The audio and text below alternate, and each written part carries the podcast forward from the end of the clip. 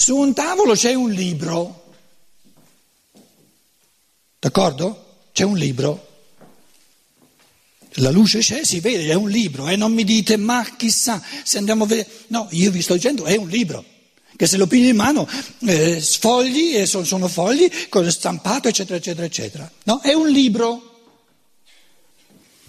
Uno che, che guarda sul tavolo si può sbagliare?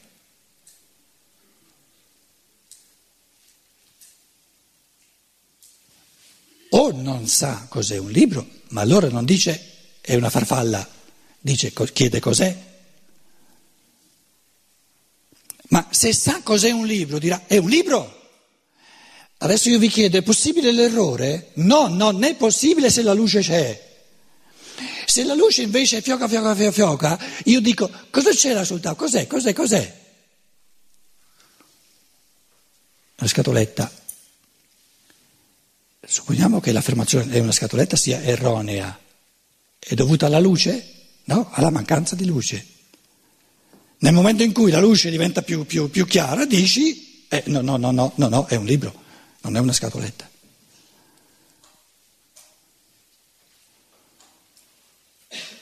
Quindi diciamoci che noi viviamo in una umanità che si è quasi messa d'accordo per pigrizia spirituale e mentale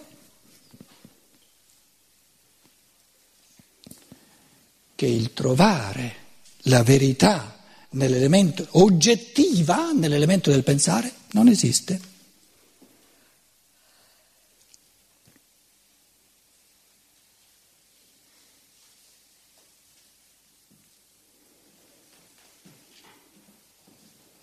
E la filosofia della libertà è un manifesto contro questo dogma. L'essere umano è stato chiamato, è stato creato per illuminare, far sempre più luce sulle cose. E più c'è luce e più vai a colpo sicuro. L'errore è escluso.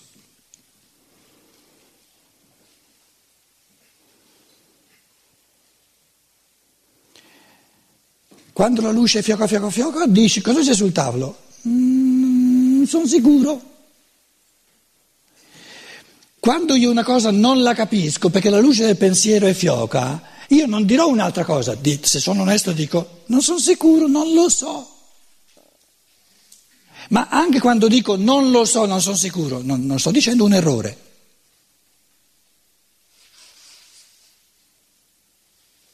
Sto dicendo non lo so, così come a luce fiochissima dico no, non riesco a distinguere, fai un po' più luce. Adesso nel pensiero si fa più luce e si distingue sempre meglio. Si distingue una scatola da un libro. L'arte del pensare degli scolastici, che sono quelli che hanno, hanno esercitato il pensare proprio come, come, arte della vita, hanno passato un Tommaso d'Aquino, tutta una vita sull'arte del pensare, l'abbiamo fatto anche noi, io sono stato l'ultima generazione, ancora in latino tra l'altro, otto semestri in latino, no? La, la, diciamo, la, la, metodica diceva distinguo, subdistinguo, sub, subdistinguo, distinguere, sottodistinguere, sottodistinguere. Quindi distinzioni sempre più sottili.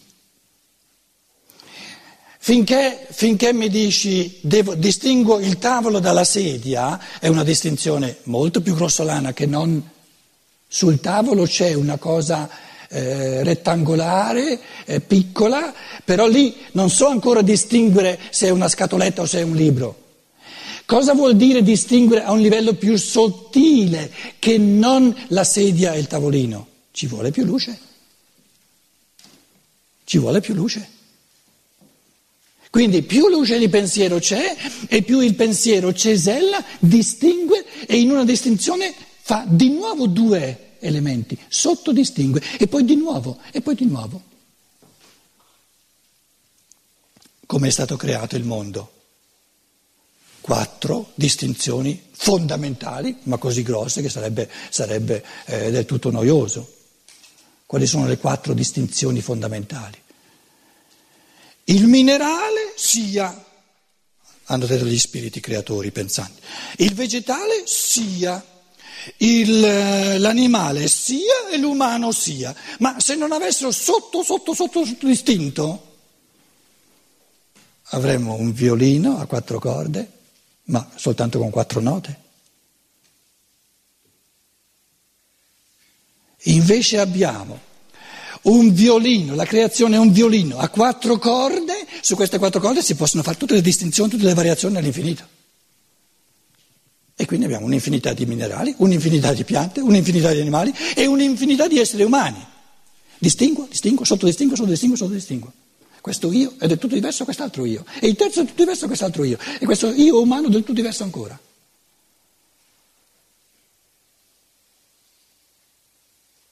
Quindi l'elemento assoluto del cosmo in cui noi viviamo è il, la, l'inesauribilità del pensare che crea, distingue, distingue sempre cose nuove, diverse. Come un, come un pittore che mica, mica si, si, si, mette a, a ripetere un quadro tale e quale. Se no lo mandiamo a, a pascere i gallinacci, come si diceva una volta.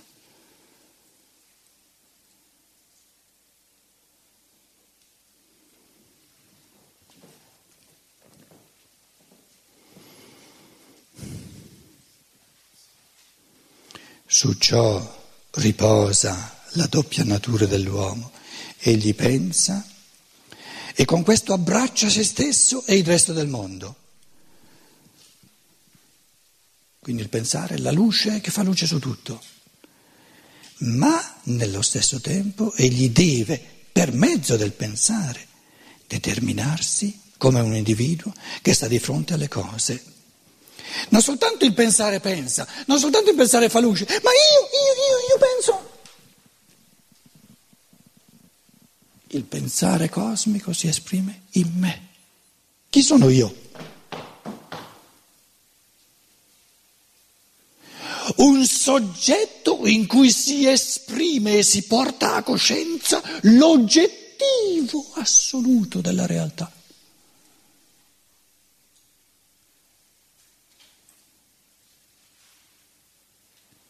Il soggetto nel quale l'oggettività del mondo diventa conscia di sé.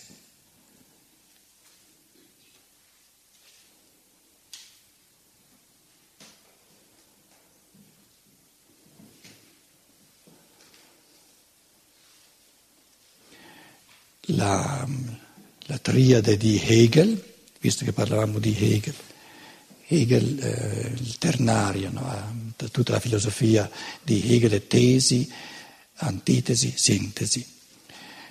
La, la tesi, la grande tesi, la logica, è l'idea in sé.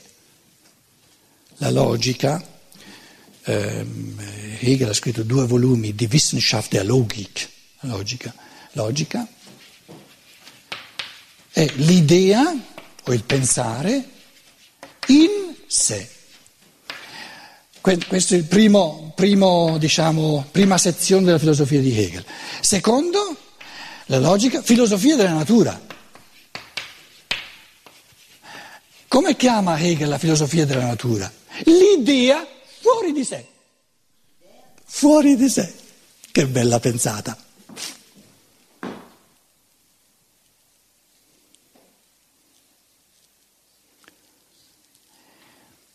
Tra l'altro in, in, uh, die Idee außerhalb von sich, die Idee für sich, die Idee außerhalb von sich. Uh, in italiano fuori di sé ha anche l'altra componente psicologica che uno è fuori di sé. Che significa essere fuori di sé?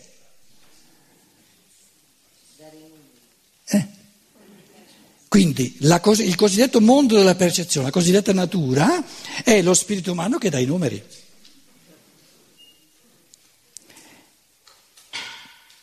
Perché pensa erroneamente che là sia la realtà. Invece lì l'idea è fuori di sé, si è persa. E il terzo passo? Adesso, logica, natura Filosofia dello spirito. Cos'è lo spirito? L'idea in sé e per sé. Che bello. Io da licenziare mi beavo di queste cose. Non soltanto in sé, ma diventa conscia di sé, quindi per sé. In sé e per sé. Torna a sé portata a coscienza, attraverso l'alienazione nella natura. Si, dopo che l'idea, cioè il pensare divino, il pensare cosmico, si è alienato per l'uomo nella natura, quindi la natura, la cosiddetta natura, è l'oscuramento della coscienza umana.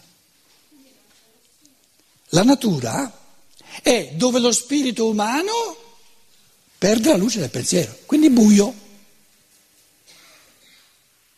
e non ha la realtà. Tant'è vero che la sapienza orientale dice la cosiddetta natura è illusione. Per far questa illusione no, fa disillusionare l'uomo, lo fa ritornare dentro lo spirito, riaccende la luce dello spirito e adesso ha lo spirito in sé e per sé. Quindi lo spirito è l'idea in sé e per sé. La logica è l'idea in sé.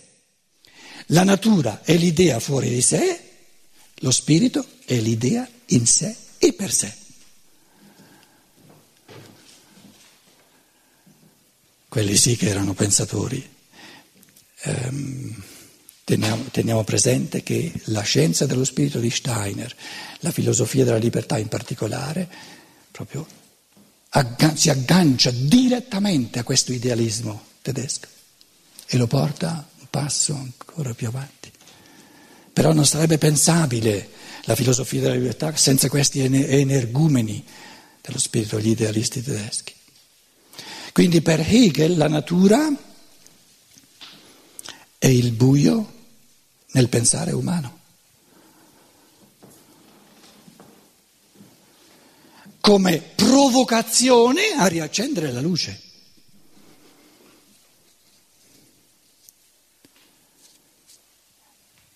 Perché, detto fra noi, cos'è una pianta?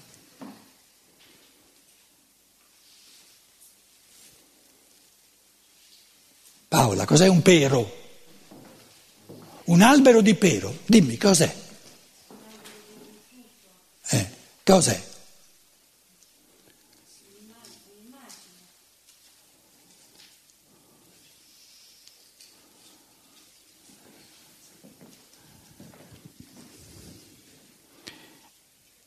è una intuizione pensante dello spirito che ama. Il melo, il pero. Come è nato il melo?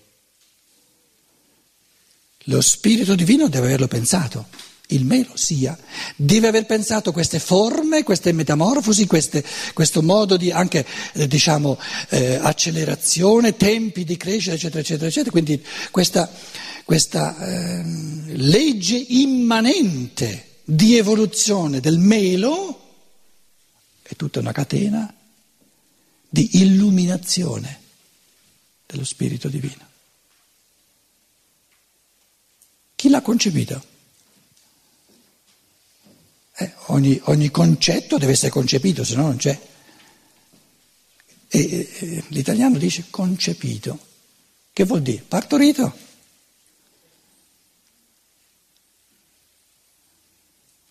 Quindi lo spirito concepisce luce con contenuti sempre diversi, sempre più distinti, distinti, distinti, distinti. È una gran bella cosa. Fantasia all'infinito, creatrice all'infinito. Adesso in, Germania aveva avuto un agosto pieno di pioggia, eccetera, però un po' di insetti, un po' di grilli c'erano. Mi viene mm, da pensare, noi pensiamo al mondo degli insetti, degli insetti, ma ce ne sono. Ogni volta diversi, no, quello è tutto diverso, ma da dove saltano fuori? migliaia. Ma non è che si confondono che questo, questo, insetto fatto così, poi gli viene in mente di diventare un po' come l'altro. No, no, no, no, no, no, no, no, no, no, no. Da dove viene? Dal pensare, la luce del pensare che concepisce concetti sempre nuovi.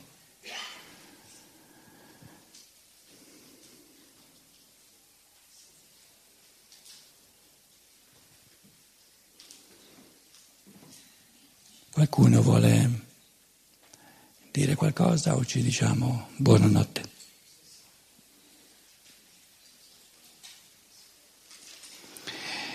Buonanotte. Ah, tu, no, no, no, no, scusate, scusate.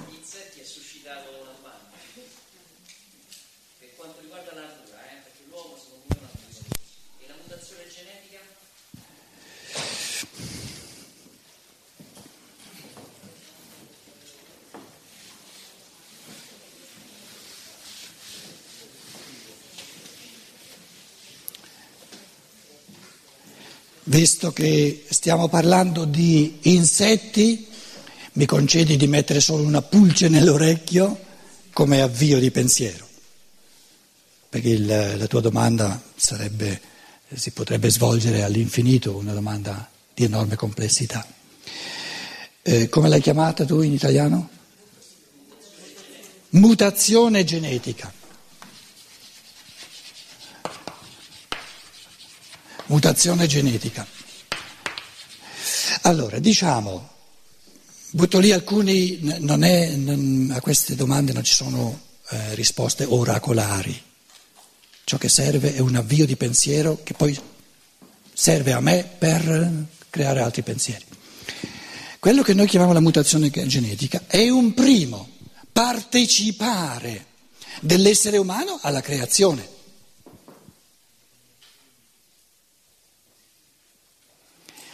Ora, siccome l'essere umano in tutto quello che fa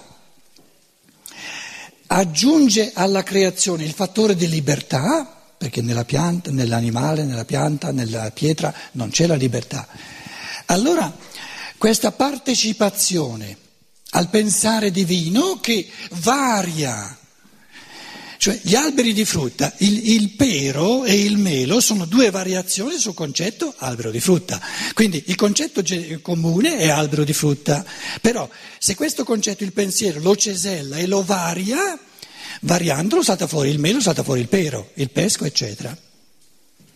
Quindi la mutazione è in fondo il distinguere, sottodistinguere, sottodistinguere di cui, di cui parlavamo prima. La libertà umana dà la possibilità che questa partecipazione avvenga sia in modo positivo sia in modo negativo. Mm. No, mi rimangio queste due parole perché vanno nel senso della morale, e guai se diventano moraleggianti. Eh, diciamo che può favorire l'evoluzione umana oppure ritardarla. Perché se non fossero possibili tutte e due le possibilità non ci sarebbe libertà. Allora chiediamoci con, sotto quali condizioni, a quali condizioni la mutazione genetica favorisce l'evoluzione umana e a quali condizioni la fa involvere. Favorisce l'evoluzione umana nella misura in cui il pensare umano sa ciò che fa. Perché allora il pensiero va sempre più avanti. Nella misura in cui l'essere umano entra nella legge genetica specifica, sempre più minuta, di varie creature e attraverso, da, in base al ricostruire i pensieri divini nella loro purezza, partecipa a questa creazione divina e aggiunge sotto distinzioni, lo Spirito Divino gioisce perché dice ti ho creato, non con, con, con l'avarizia di, di, di tenerti a bada, godo che tu diventi sempre più creatore. Per concorrenza al creatore, lui non ha paura che gli facciamo concorrenza e gode che diventiamo sempre più creatori. Nella misura in cui, sperimentando blindlings, alla cieca, alla cieca, senza luce del pensiero, Quindi lasciando fare le forze di natura, co- combinandole insieme, quindi già in partenza rinunciando all'evoluzione del pensiero, ma in base a far saltare fuori qualcosa come risultati da poter vendere sul mercato, farmaci, eccetera, eccetera, eccetera, perché è un fenomeno allora che ributta indietro l'essere umano e quindi moralmente disumano perché il pensare umano, invece di andare avanti, va indietro. E il fattore del potere obnubila sempre di più il pensare. Quindi un pensare che si sente responsabili nei confronti dell'umano specifico che è la creatività del pensiero, direbbe no, non voglio fare nessun passo che non sia illuminato dal pensare umano, ma ogni passo che è illuminato dal pensare umano favorisce l'umano.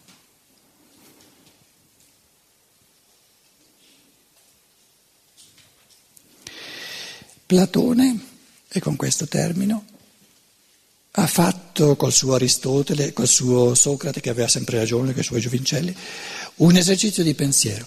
Perché adesso forse tu stai pensando, qualcuno qui sta pensando, sì, però, e se l'essere umano nel suo pensiero capisce cosa salta fuori da questa mutazione genetica, però la vuole e, e sa, che, sa che, che eserciterà un potere, sa che magari rende più debole il corpo umano, però lo fa. Allora Platone ha posto una domanda molto, molto importante. Può l'essere umano volere il male che riconosce nel pensiero come male? No, non può.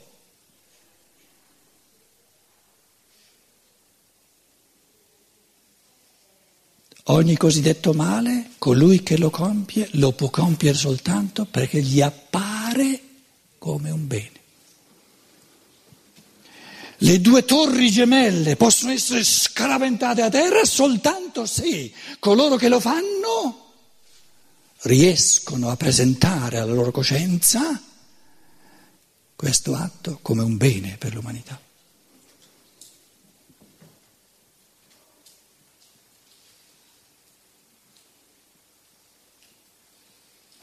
Quindi lo spirito è per natura costruttivo costruttivo.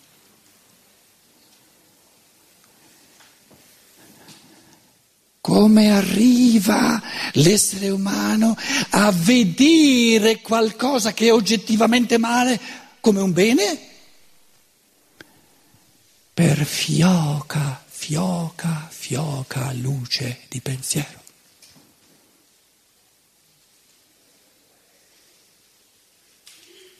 E allora erra considera bene ciò che in effetti è male. Ma, ma, ma. Vedi il Faust di Goethe? C'è una regia di pensiero molto più vasta che sa trasformare tutto il male umano in bene. Però questo non va detto troppo alla svelta, troppo ad alta voce, altrimenti favoriremmo tutti i potenziali terroristi di questo mondo.